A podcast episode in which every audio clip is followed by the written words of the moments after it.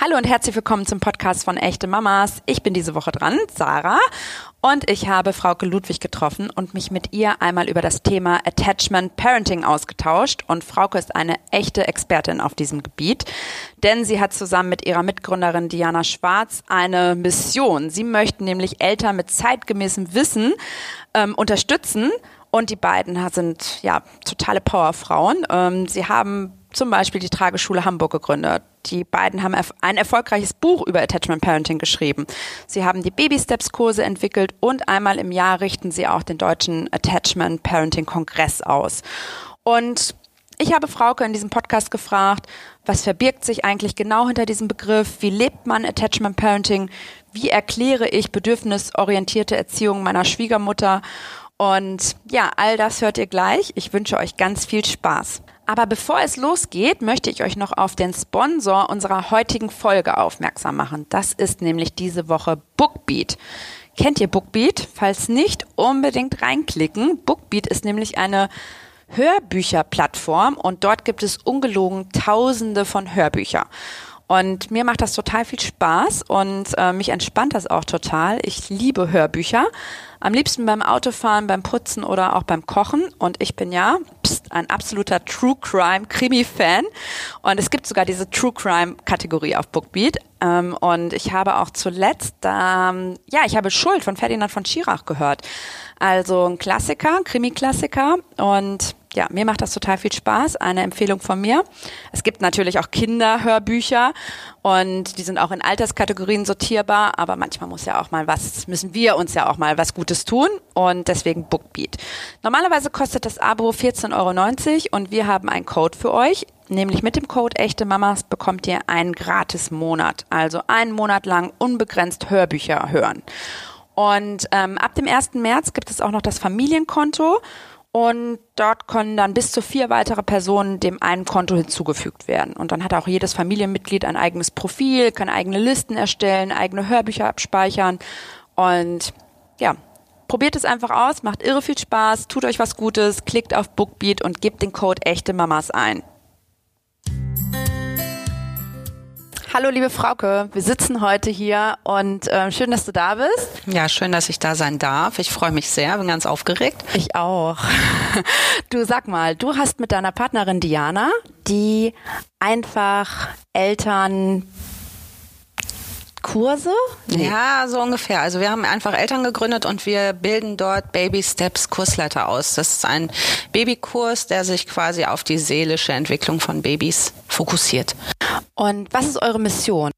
Ah, ich glaube, es geht so ein bisschen darum, nee, eigentlich nicht nur ein bisschen, sondern es geht darum, alternative Informationen zur Erziehung mal rauszugeben, weil es gibt einfach so viel mehr, das wir heute wissen. Früher dachte man, heute weiß man.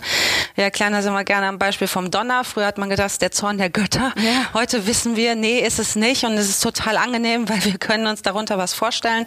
Und wir haben in der Kindererziehung einfach so unsäglich viele schräge Informationen, die immer noch in den Köpfen der Eltern, Menschen, Großeltern sind. Vor allem kinderlose Freunde haben auch mal gute Tipps. Und heute weiß man aber so viel mehr. Und das muss überall hin. Darum geht es bei uns in unserer Arbeit. Okay, ihr klärt quasi junge Mütter auf mit euren Kursleiterinnen über neue Erziehungsmethoden. Ja, genau, also einfach Alternativen und dann können die sich rauspicken, was sie, was sie sich wünschen für ihre Familie, weil jede Familie ist natürlich anders und einzigartig und manchmal passt das eine und das andere nicht. Und uns geht es eigentlich nur darum, dass hinterher keiner sagen kann, oh, hätte ich das mal vorgewusst, oh Mann. So, das ist es eigentlich, so eine informierte Entscheidung zu treffen. Und es gibt einfach so viele spannende neue Erkenntnisse aus Hirn- und Entwicklungs- und Bindungsforschung. Und da packen wir einfach überall die Rosinen raus. Wir lesen viel und informieren uns viel und haben ein gutes Netzwerk und überall, überall holen wir uns das raus, wo wir denken, oh, das muss jeder wissen und dann geht das rum. Und wie bist du denn persönlich dazu gekommen? Ich muss dich das fragen, weil du hast das ja eigentlich auch nicht gelernt. Du bist keine Hebamme. Nee, tatsächlich nicht. Ich habe ähm, in grauer Vorzeit mal Lehramt äh, studiert, Grundschullehramt. Das weiß aber kaum jemand. Das erzähle ich irgendwie nicht. Das war so kurz also, vom ersten Staatsexamen so raus. Pädagogik, aber... Naja, mir hat das immer Spaß gemacht, die Arbeit mit Kindern. Ich habe schon immer Nachhilfe gegeben. Ich habe immer schon ein Fable für, für Babys und Kinder gehabt. Ich wusste schon immer, ich will auf jeden Fall Kinder. Das stand für mich komplett außer Frage. Und dann habe ich aber bin ich Architektin geworden und habe ja Genau, ich habe, ähm, ich habe, glaube ich, ich, ich, aber auch nicht lange. Also ich hab, bin dann Mutter geworden und da habe ich gemerkt, so, oh, es gibt viel wichtigere Sachen als Architektur, obwohl ich das immer noch schön finde. Ich bereue das nicht. Hilft mir jetzt in meinem Business total weiter, weil ich diese ganzen spannenden Programme beherrsche, Photoshop und Illustrator und InDesign und so alles, womit man Grafik machen kann. Und wir machen halt auch alles selbst. Ne? Also einfach Eltern ist, ist ein Self-Made-Ding. Wir kaufen keine Leistung ein, wir machen alles selbst. Deswegen habe ich auch Augenzucken seit vier Wochen. Also man arbeitet rund um die Uhr für, aber eine gute Sache. Toll, Wahnsinn. Ja, Respekt. Das ist ja. Und ähm, ihr seid ja sehr fokussiert auf das, auf das Erziehungsmodell Attachment Parenting. Ja, ist auch so der Oberbegriff, ne? Ja. Ich muss ehrlich sagen, als ich wurde jetzt durch meinen durch meinen Beruf bei echte Mamas ganz oft gefragt, nach welcher Erziehungsmethode ich eigentlich meinen Sohn erziehe. Und das ist natürlich auch oft Attachment Parenting ein Thema und ich wusste damit am Anfang so gar nichts anzufangen. Kannst du mir einmal erklären, was sich hinter diesem Be Begriff eigentlich verbirgt? Mhm. Also erstmal finde ich es total schräg immer, dass alle fragen, nach welcher Methode erziehst du dein Kind? Da denke ich immer so, also uns geht's und bei Attachment Parenting eigentlich nur darum, äh, die Kinder uns dann in einem anderen Blick zu sehen. Also tatsächlich eher auf die, also um nochmal von vorne anzufangen, Attachment Parenting ist ein Begriff, den hat William Sears geprägt, das ist ein Kinderarzt aus den USA. Also äh, so sehr beschäftige ich mich mit dem Mann jetzt gar nicht so. Also er hat ein Buch geschrieben, es geht um die sieben Baby Bees, also dass man wirklich äh, beware of ähm, Baby. Oh, ich kann ich habe ich nicht auf Lager gerade, aber es geht wirklich darum, die Bedürfnisse des Babys zu sehen. Ähm, Breastfeeding, ähm, Tragen ist auf jeden, ja, ja, genau, Baby Carry. Also es geht um Tragen, Stillen, Co-Sleeping, ähm, aber auf jeden Fall auch auf das Baby zu hören, auf es einzugehen, es zu trösten und ähm, dass man quasi wirklich das Baby, Blick aufs Kind. Und das finde ich sehr schön. Er steht mit so ein paar Sachen in der Kritik, deswegen wird es auch immer heiß diskutiert. Darf man jetzt eigentlich Attachment Parenting noch sagen oder nicht? Für uns ist es äh, sehr erleichternd, ein Wort zu haben, was das irgendwie umschreibt, aber eigentlich geht es darum, dass ich auf Augenhöhe mit meinem Kind lebe, dass ich beziehungsorientiert und nicht, also ich hasse zum Beispiel mittlerweile das Wort Erziehung. Das Echt? macht, ja, weil ich das so, das ist so ähm, übergriffig für mich, das Wort. Da habe ich mit meinem Mann mal lange drüber diskutiert. Ich finde Erziehung, das ist so auch Erzieher. Ich mag das Wort ähm, Kindergarten auch viel lieber als Kita und ich mag auch Kindergärtnerin. Das ist so ganz ein liebevoller Begriff und Erzieher ist für mich immer so, so, jetzt muss da mal Erziehung rein. Ich, mein Mann sieht das Wort überhaupt nicht schlimm. Für den ist das so ganz nett, das auch ehrlich gesagt noch gar nicht so nee, ne? gesehen wie du. Ähm, aber ja, es hat so, es vermittelt schon ein wenig Druck. Ja, ich meine, es gibt ja auch diese unerzogen ähm, genau. Geschichten im, im Netz, finde ich auch mega spannend. Es, es ist eine Haltung. Also das ist auch kein Konzept, das wird da ganz oft betont, das ist kein Konzept, sondern es ist eine Haltung. Und ich lese ja, wie gesagt, sehr viel und ich bin da auch stiller Mitleser und nehme mir immer irgendwie überall was raus, was zu meinem Bauchgefühl passt. Aber Erziehung ist für mich seitdem schon, auch das hat sich, glaube ich, bei mir so ein bisschen eingebrannt, das ist schon schräg. Also, dass man irgendwie das Gefühl, ich, ich möchte auch nicht, dass mein Mann mich erzieht. Weißt du? Und ich übersetze schnell Sachen, die mir komisch vorkommen, in die Paarbeziehung. Und wenn ich mir dann denke, ja, die muss mal erzogen, erzogen werden, fühlt sich ganz fies an. Aber wenn ich so mit dir in Beziehung bin und mit dir quasi, also das hört sich total schön an. Stimmt. Ja, und da kommt das so ein bisschen her. Deswegen also Methode und Erziehung, das sind alles so schräge Sachen. Und was war dein persönliches Aha-Erlebnis? Also du warst Architektin, dann hast du ein Kind bekommen und du hast viel gelesen.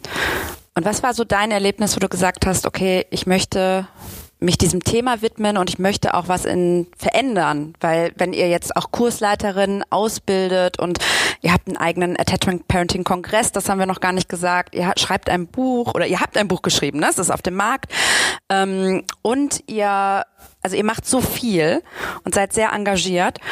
Ähm, was war dein Erlebnis, dazu zu kommen? Ja, ich bin Mutter geworden von einem, wie ich dachte, kaputten Baby, weil die war so. Diana sagt das eigentlich mehr. Ich habe das gar nicht so so. Ähm, ja, es war so ein bisschen so, aber Diana sagte immer, ich habe ein Baby gekriegt und ich habe das Gefühl gehabt, die ist doch kaputt, die ist doch nicht so wie wie ich dachte. Also so, wenn man die Erziehung, also unsere Erziehung ist eine soziale Kompetenz und wir erleben die durch Abgucken. Und wo wo guckt man heute noch ab? Also wir leben nicht mehr in Sippen, wir leben nicht mehr in Großfamilien. Diana hat gesagt, ihr Baby war das erste Baby, das sie jemals auf dem Arm hatte. Und ich habe ganz viele jüngere Geschwister, ich bin da anders äh, rangegangen und trotzdem war mein Baby anders, als ich dachte. Die hat sich nicht ablegen lassen, die hat viel geweint, die hat ständig gestillt, also eigentlich einmal am Tag, aber rund um die Uhr. Ähm, die war anders. Die wollte auch auf mir wohnen. Und das hätte ich nicht gedacht. Also so in den Medien, da wird geboren und eine Woche später ist die dann wieder beim Friseur. Und ich habe gedacht, so ist das Leben. Und man kann Diana halt Backstreet Boys Karten kaufen wollen für drei Monate nach der Geburt, weil sie dachte, ja, dann hat man halt einen Babysitter und dann geht man ich doch dahin. Genau das Gleiche gedacht. Ja, alle. Also und deswegen gibt's einfach Eltern, weil alle denken das. Ja. Und alle müssen doch wissen, nee, das, das ist in den Medien so. überall, wenn ich ja. jetzt irgendwie Instagram öffne oder so. Also es war genau mein Thema. Ich habe gedacht, ich werde, ich kann ganz schnell auch wieder arbeiten. Ich brauche vielleicht ein Jahr Elternzeit gar nicht, sondern ich bin vielleicht ganz früh wieder im Job und mein Kind, ähm, ich hatte gar nicht so diese schlaflosen Nächte auf dem Schirm.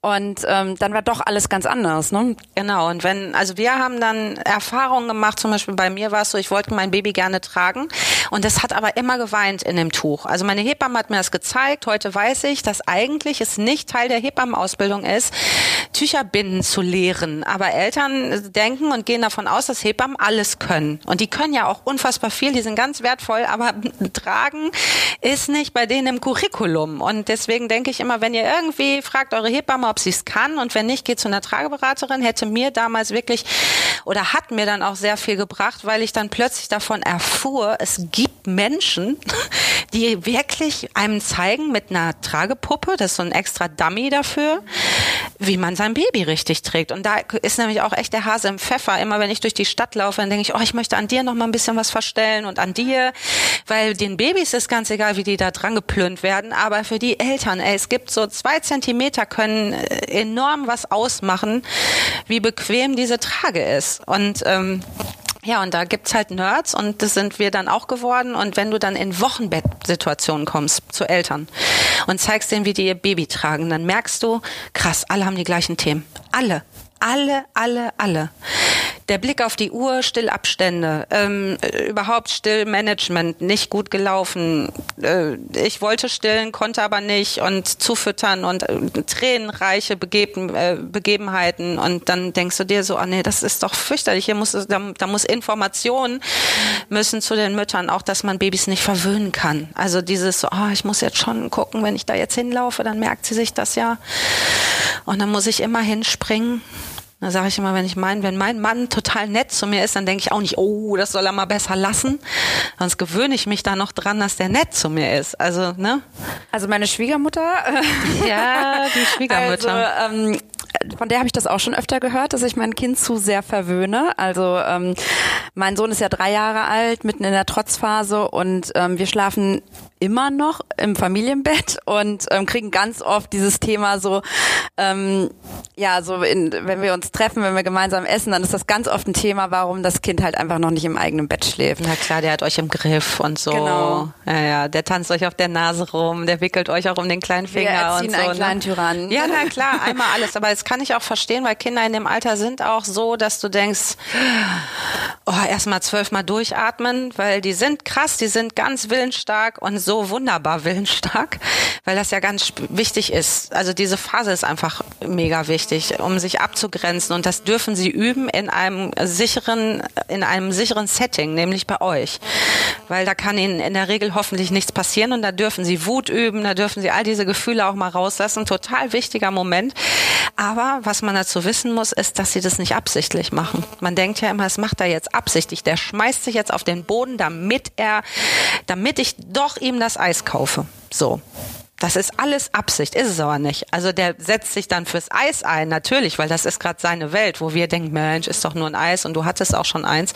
Da wird kein Kind der Welt sagen, ja stimmt, du hast recht, jetzt wo ich drüber nachdenke, ist wirklich zu viel Zucker und ich hatte ja auch schon eins, sondern die setzen sich mit allem, was sie haben, ein und wie gut, weil das wollen wir ja später für die im Leben. Also da, jetzt ist nervig, aber später fänden wir es gut, aber das hat miteinander zu tun. Und jetzt müssen wir aber wissen, dass die Hirnreife technisch noch gar nicht in der Lage sind, strategisch zu planen und das absichtlich zu machen, das kommt erst mit Eingang Schulalter. Und das ist mega spät. Also ihr könnt, ich, ich sage mal, springt und verwöhnt die Kinder, weil sie raffen es nicht, dass ihr das tut. Das Einzige, was sich verankert ist, oh krass, auf die kann ich mich verlassen. Und wie schön eigentlich. Ja, und dieses manipulative Denken habe ich eine schöne Geschichte. Meine kleine Tochter war auf einem Kindergeburtstag eingeladen von Liv und Liv und Stella waren beste Freundinnen immer schon seit Baby und ich hol Pauline ab und dann sagt frage ich so wo ist denn Stella ja, die ist nicht eingeladen. Sechster Geburtstag. Wieso ist die nicht eingeladen? Ja, die war letzte Woche doof. Und das ist so, das würde dir mit sieben nicht mehr passieren. Da würdest du auf jeden Fall sagen, ja komm, wir sind sonst immer so gut ne, befreundet. Ich lade dich natürlich ein, auch wenn sie letzte Woche doof war. Aber mit sechs ist das noch so, nee, das geht nicht. Und dann lade ich die nicht ein. Und das ist, glaube ich, wenn man das so hört, dann erinnert man sich auch, wenn man ältere Kinder hat, stimmt, die sind dann noch ganz schön im Jetzt. Du bist in der einen Sekunde die beste Mutter und in der nächsten Sekunde bist du ganz blöd, dass du jetzt nicht. Und das, das meinen die beides zu 100 Prozent ernst. Also gemischte Gefühle kommen erst später.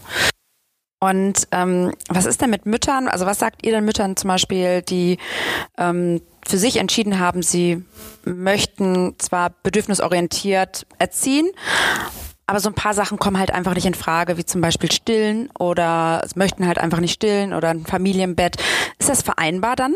Ja klar, also ich finde ähm, beim Stillen, das ist sowieso ein Thema, das muss jede Frau so doll für sich entscheiden. Und ähm, wir sagen dann immer, gib doch bedürfnisorientiert das Fläschchen. Also erstmal ist das eine ganz innige Beziehung, die man eingeht, also so eine gefüttert zu werden. Ihr könnt es gerne mal ausprobieren. Lasst euch mal füttern, füttert mal den Partner, sprecht mal darüber, wie das ist. Das ist nämlich was ganz krasses, also überhaupt so etwas in, in, in den Mund gesteckt zu bekommen, ist, ist was ganz Intimes. Und Babys bauen und ihr auch eine ganz, ganz besondere Beziehung auf in den ersten Monaten. Das ist so eine ganz magische Zeit und das Baby ist ganz abhängig. Und das Rumreichen, das jeder mal füttert, ist eigentlich nicht vorgesehen. Das ist eigentlich, ist es durch Stillen so vorgesehen, dass es quasi eine Person eigentlich nur macht. Beim Fläschchen denke ich immer, ach, da kann der Papa einfach auch. Komm, los, mach das, aber nur ihr beiden und nicht jeder und kämpft auch dafür, wenn ihr das wollt. Wenn es euch egal ist, macht auch den Weg. Es, aber nur diese Info mal bekommen zu haben, dieses, oh, ich darf mich dafür einsetzen, dass nur ich und mein, mein Vater oder mein Partner das, das Fläschchen geben, ist schon eine Mega-Sache. Und dann mit Körperkontakt. Und es ist auch kein Meilenstein, wenn das Baby das Fläschchen selber halten kann, sondern nutzt, also genießt dieses, dieses ähnliche Milchverhältnis, was ihr da habt. Und ähm, wie gesagt, Körperkontakt, Augenkontakt, ganz, also Blickkontakt, ganz wichtig. Und ähm, Socken über die Flasche. Also das Warum ist das, was, ja, damit man nicht weiß, wie viel da reingeht gerade ins Baby. Also dass so. man einfach das natürliche Sättigungsgefühl des Babys dadurch untersch und den Blick aufs Kind behält. Also ich weiß nicht als stillende Frau, wie viel Milliliter da gerade in das Baby geflossen sind, weil Wiegeproben sind komplett überholt. Ne? Dieses vorm Stillen wiegen, nach dem Stillen wiegen, das sagt null aus, hat auch immer was mit dem Uringehalt, also wie viel Pipi ist noch im Baby und, und so. Und sag mal mit der Socke jetzt, damit man nicht weiß. Genau, damit du nicht weißt, wie viel Milliliter jetzt eigentlich gerade gerade da das Baby trinkt, ähm, ist ganz komisch, weil man ja immer denkt so, oh, ich, ich habe die Kontro ein bisschen genau, Kontrollverlust, genau. macht einen aber wieder viel kompetenter, weil man merkt, ich als Mutter spüre, mein Baby ist jetzt satt. Wegdrehen des Köpfchens, also es gibt ja so Sättigungszeichen. Erste vorsichtige und dann auch welche wirklich Kopf wegdrehen und Mund zuklemmen und so, dass, dass man einfach drauf achtet. Und aber auch, ich glaube, das hat noch Hunger, dann rührt noch was an. Nehmt Prä, nicht einer oder zweier, da, also zweier sowieso nicht, da ist Zucker drin oder verschiedene Zucker. In einer ist Stärke zugeführt, dann denkt man immer so, oh, yo, wir haben jetzt einer schon, aber Prä kann man durchaus komplett die ganze Zeit und immer nach Bedarf geben und immer, also ohne Stillabstände, also Milchabstände, keine, keine Abstände einhalten, bitte. Einfach rein damit, wenn da Hunger ist. Also es ist auf jeden Fall, sagst du, vereinbar. Also es ist auch ja klar. Na logisch. Und jede Familie kann vielleicht nicht alles. Und äh, es geht auch nicht hier jetzt darum, irgendwie eine Medaille abzuholen. Und es geht ich einfach nur alle darum, fünf ja, auch, ich muss alles gut hinkriegen. Ich darf auch mein Kind nie anmeckern.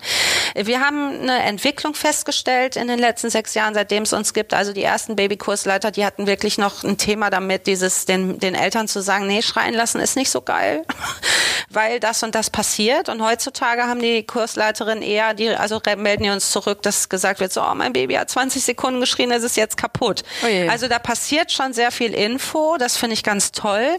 Aber es geht uns eigentlich mehr um die Haltung, also dass ich erstmal grundsätzlich davon ausgehe, dass mein Baby, mein Kind ein guter, wichtiger, wertvoller Mensch ist.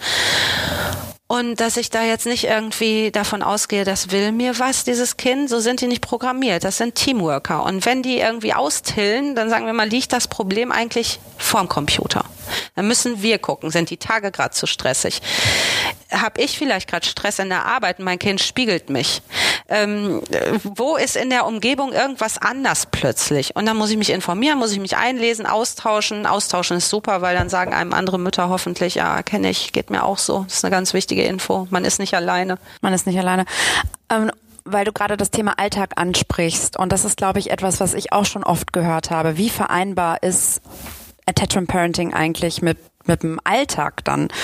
Ähm, ja, ganz, eigentlich ist das ja, wie gesagt, eine Haltung. Also für mich ist AP-Leben, also wir kürzen das gerne immer mal AP ab, ist es für mich grundsätzlich erstmal die Haltung meinem Kind gegenüber. Und dass wenn ich zum Beispiel mir selbst abends jetzt als Mutter mal eine gepflegte fünf bis sechs gebe, weil ich einfach auch keinen guten Tag hatte, dann äh, kann ich aber mit meinem Kind auch nochmal in Dialog gehen. Und egal wie klein die sind, kann ich denen sagen, oh Mann, das tut mir so leid, ich war heute wirklich echt schrecklich zum Teil und ich will gar nicht so sein und ähm, ich will dir nur noch mal eine Rückmeldung geben, du bist super, wie du bist.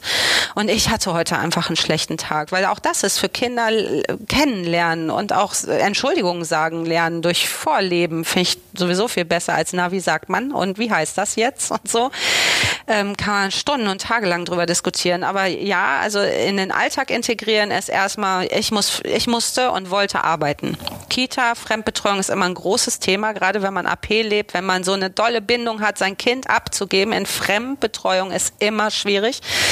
Und dann müssen wir einfach davon ausgehen, dass wenn wir die dann abholen, dass die dann auch echt ganz schön frei drehen und den ganzen Tag kooperieren mussten. Es ist keine natürliche Umgebung, eine Kita oder im, im, je nach Schlüssel und je nach Betreuung. Aber wenn wir dann am besten ein Brötchen noch in der Hand haben, weil Nahrung ist dann ganz wichtig oder die Brüste. Also man darf durchaus noch weiterstellen, wenn man die Kinder in die Kita bringt. Aber dass man das eher als ein Kompliment ansieht, wenn die dann so richtig motzig sind. Und man dann denkt, na toll, ich habe ja absolut. Das ist, äh, weil die wissen, bei dir dürfen sie sein. Ich meine, das ist so, wenn sie da jetzt auch noch kooperieren würden und ganz angepasst wären und sehr still, dann ist das eher kein Kompliment. Dann ist das vielleicht pflegeleicht, aber da schwingt immer auch ein Stück weit Angst mit, womöglich bei den Kindern ähm, explodieren zu dürfen. Und wenn die so richtig ätzend sind, dann ist das, wie gesagt, kann das helfen, wenn man sich denkt, okay, sie trauen sich aber hier einfach zu sein mit ihrer ganzen Laune, oh, weil sie wissen, sie dürfen. Ja, das ist echt so. Auch wenn die mal ein Wochenende bei Oma waren oder mal bei Papa und dann sagen die, oh, das war ganz brav hier, die ganze Zeit ganz artig und du holst dann so ein Mephisto nach Hause, ja. dann weißt ah ja, okay, bei mir traut er sich aber zu oh, sein. Ein Kompliment. Ja, genau. Und dann, was meine ich eben, wir brauchen Paradigmenwechsel. Wir, wenn wir das nicht wissen, denken ja. wir, na tolle Wurst, da war er total nett und ich krieg hier genau. immer den Tyrannen zu Hause abgeliefert. Aber wenn man dann weiß, nee, die trauen sich hier wirklich, zu Hause ist Ponyhof, zu Hause ist die emotionale Jogginghose, da darf ich sein, dann denkt man, oh toll, das ist aber Liebe gerade, dieser Aus, Ausflipper. Und ja, und dann hilft das. Das äh, finde ich spannend. Ich werde das auf jeden Fall, das werde ich auf jeden Fall äh, mit berücksichtigen ähm, und ähm, werde dann das nächste Mal dran denken, wenn man ja, so einen, Tubsuchtanfall hat. Ja. ähm, du sag mal, die Kritik bei ähm, Attachment Parenting ist ja auch, dass die Frauen, und du hattest gerade auch nochmal gesagt, dass heute so bei euch in, in, den Kursen ganz oft ein Thema ist, okay, mein Kind hat 20 Sekunden geschrien und habe ich, ist, ist jetzt mein Kind kaputt. Ähm, und die Frauen setzen sich halt unheimlich unter Druck auch. Was sagt ihr diesen Frauen? Wie geht ihr damit um? Auf euch achten. Also nicht nur ähm, alles vergessen, sondern auch auf euch achten. Und damit meine ich nicht so, jetzt wird doch der Babysitter engagiert. Also die sind die ersten zwölf Monate unfassbar hilflos. Die werden immer selbstständiger. Das erste Lebensjahr ist eins, da müsst ihr reinbuttern, aber holt euch Hilfe. Wenn ihr merkt, ich bin am Rande meiner oder an den Grenzen meiner, meiner Fähigkeiten, also wir sagen ja mal, dann legt euch bitte einfach mal mit hin. Alle sagen mal, nee, da bin ich dann endlich mal wieder Frau, wenn das Baby abends schläft. Brauch diese ich brauche diese genau. Stunde für mich. Und ich denke mal, ja, probier's mal aus. Probier mal einmal aus, liegen zu bleiben und am nächsten Morgen ausgeruht zu sein. Das ist meist wertvoller, als diese eine Stunde für sich zu sein. Das macht man halt nicht, weil man denkt, nee, ehrlich nicht. Und wenn ich möchte wieder auf diese Couch, ich möchte mal kurz durchatmen, mal ohne Körperkontakt kurzfristig. Ich, ich habe da ganz genauso. Aber mittlerweile denke ich mir, nö, ich gehe heute schön mit denen um Viertel nach acht ins Bett. Und ich liebe das, weil das so ganz anders ist. Das ist so, so schräg.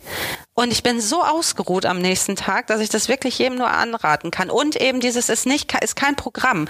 Und ihr müsst nicht alles durchziehen. Aber wenn ihr das als wichtig erachtet, dann holt den Vater mehr ins Boot, ähm, eine Freundin, äh, sorgt dafür, dass ihr einfach nicht aufräumt, sondern dann ist die Bude ja. halt wie die Bude ist. Da wird halt gelebt und äh, ja, also ich glaube, sorgt für euch, achtet darauf, dass ihr wenigstens mal einen Kaffee in Ruhe trinken könnt am Tag, Füße hoch, Zeitung aufklappen und mal nicht noch die Küche wischen.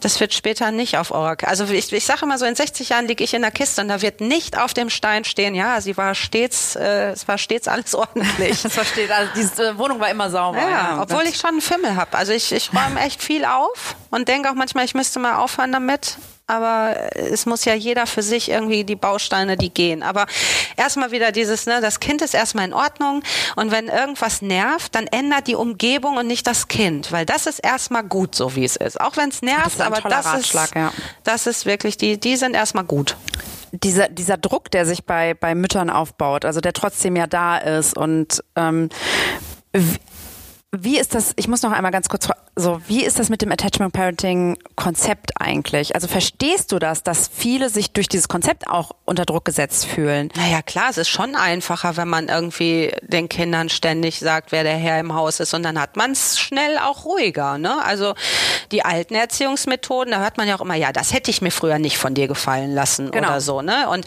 bei mir wäre jetzt aber Ruhe im Karton, so. Und ja, das mag sein, dann hat man tatsächlich relativ schnell auch sein seine Ruhe. Wenn die Kinder begriffen haben, nee, hier ist mal nix mit ich kann sein, ne? Aber was habe ich denn für Erziehungsziele? Möchte ich später einen Gestalter oder, möch, oder möchte ich einen Duckmäuser? Ne? Oder möchte ich jemanden, der irgendwie sich traut, in die Welt hinauszugehen und, und Dinge zu, ja, Dinge in, sich zu trauen? Dann kann ich nicht in den ersten Jahren eben das verbieten. Also das hat was miteinander zu tun. Die ersten drei Jahre, sagt man, oder beziehungsweise die ersten sechs sind, die gestalten unser komplettes späteres Leben, weil da ist das Unterbewusstsein quasi ganz weit auf. Und wir wissen heute, dass wir zu 95 Prozent aus unserem Unterbewusstsein agieren. Und wenn ich zum Beispiel in einer liebevollen Familie groß werde, wo ich gesehen werde, wo ich sein darf, wo ich Sachen ausprobieren darf, dann hat das was damit zu tun, dass ich mich später traue, Dinge zu tun. Also ich sehe das immer bei ähm, Diana und mir ist das ganz, ähm, wir sind da so unterschiedlich groß geworden, dass wir auch jetzt im Alter quasi merken, wer welchen Rucksack aufhat. Ich sage immer, na klar, machen wir das, überhaupt gar kein Problem, komm, das probieren wir aus.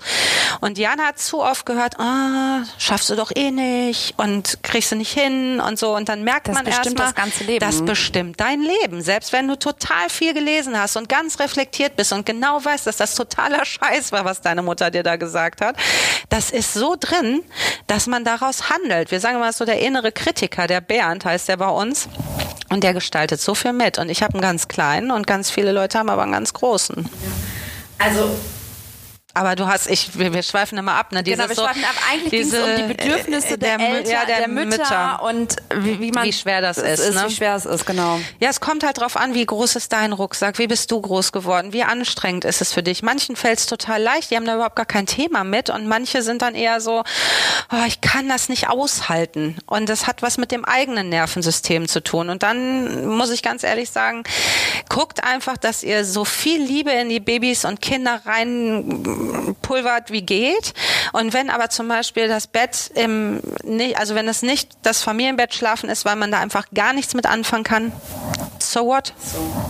Dann ist das so. Aber wenn ich, ich finde, ja, das ist halt schon ein bisschen schwierig, wenn die Kinder das aber einfordern und wirklich jede Nacht bei euch am Bett stehen und eigentlich am liebsten bei euch in die Mitte krabbeln würden, dann ist das was, was ganz wichtig ist, dass die sich trauen, zu euch zu kommen, weil die sitzen sonst, ne, ihr kriegt es vielleicht nicht mit, aber die sind sonst in ihrem Zimmer und sitzen da und trauen sich vielleicht nicht zu euch zu kommen.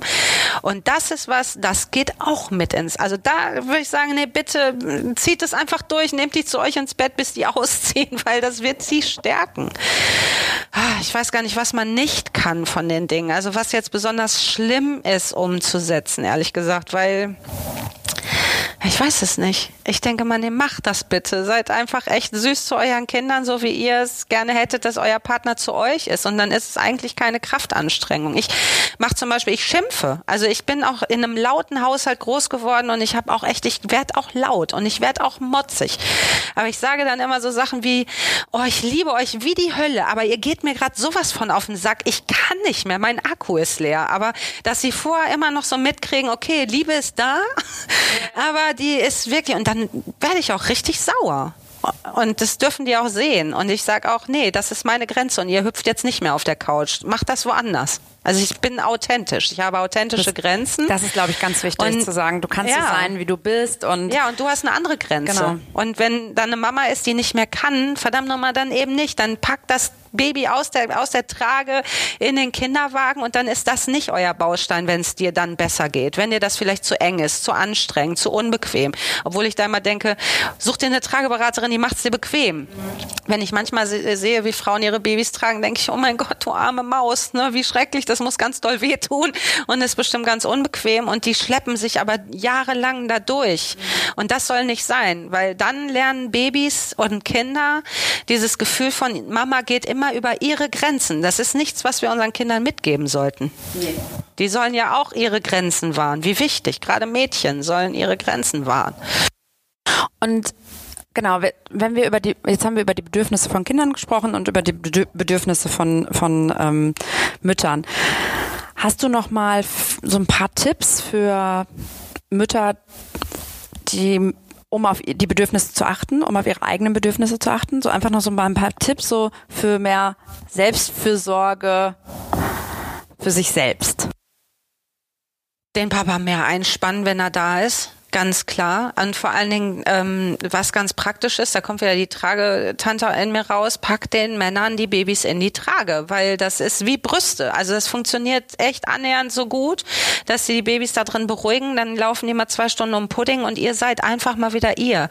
Und dann kann man auch mal in Ruhe zu Ende duschen. Und dann hat man mal zwei Stunden weniger Körperkontakt. Dann bleibt vielleicht auch abends mal ein bisschen mehr Körperkontaktoption für den Mann über.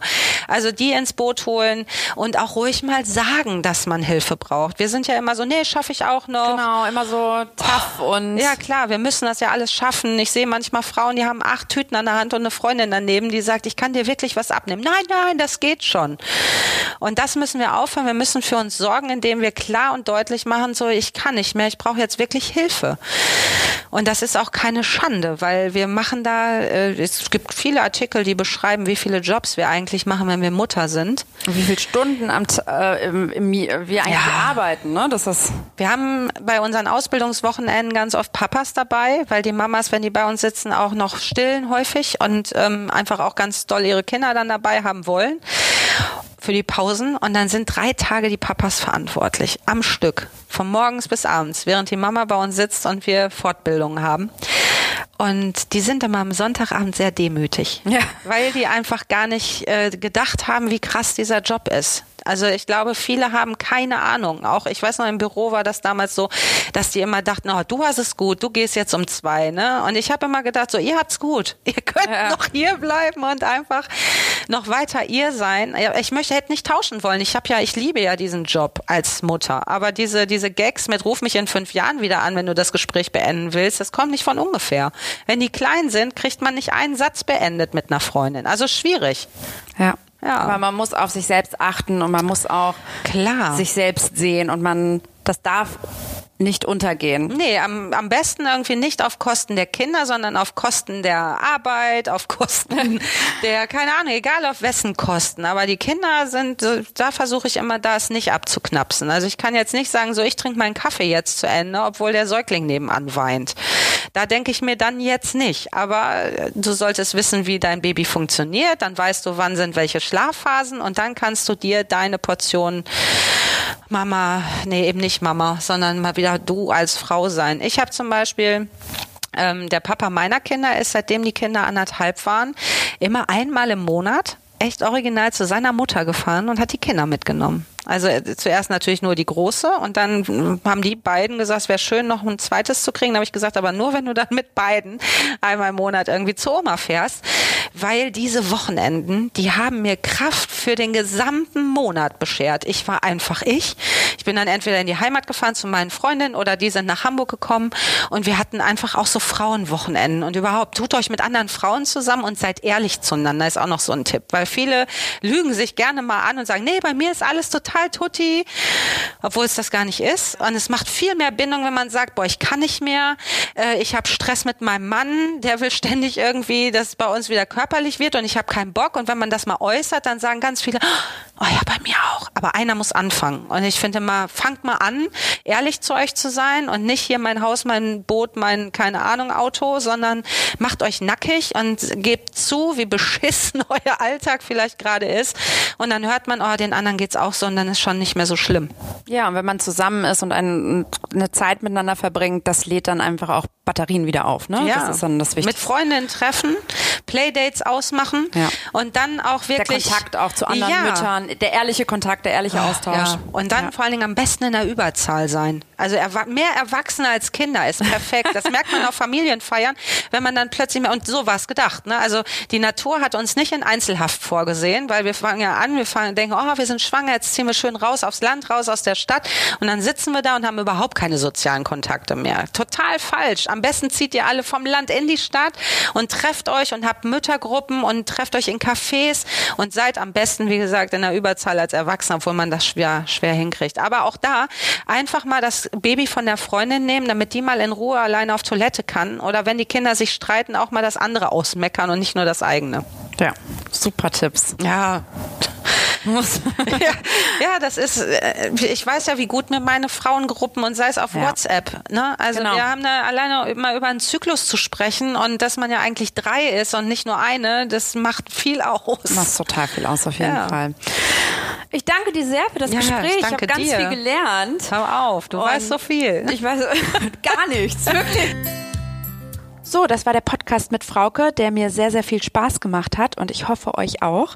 Und in zwei Wochen geht es schon weiter und zwar mit dem Thema Freundschaft. Meine Kollegin Marion hat nämlich eine Mama interviewt, die leider nach der Geburt ihre beste Freundin verloren hat. Und das geht ja sehr, sehr vielen Mamas so. Und wir finden das ein super wichtiges Thema. Und wenn ihr diese Folge nicht verpassen möchtet, dann abonniert einfach unseren Podcast. Wir freuen uns tierisch darüber. Ein Klick genügt und bis ganz, ganz bald, ihr Lieben.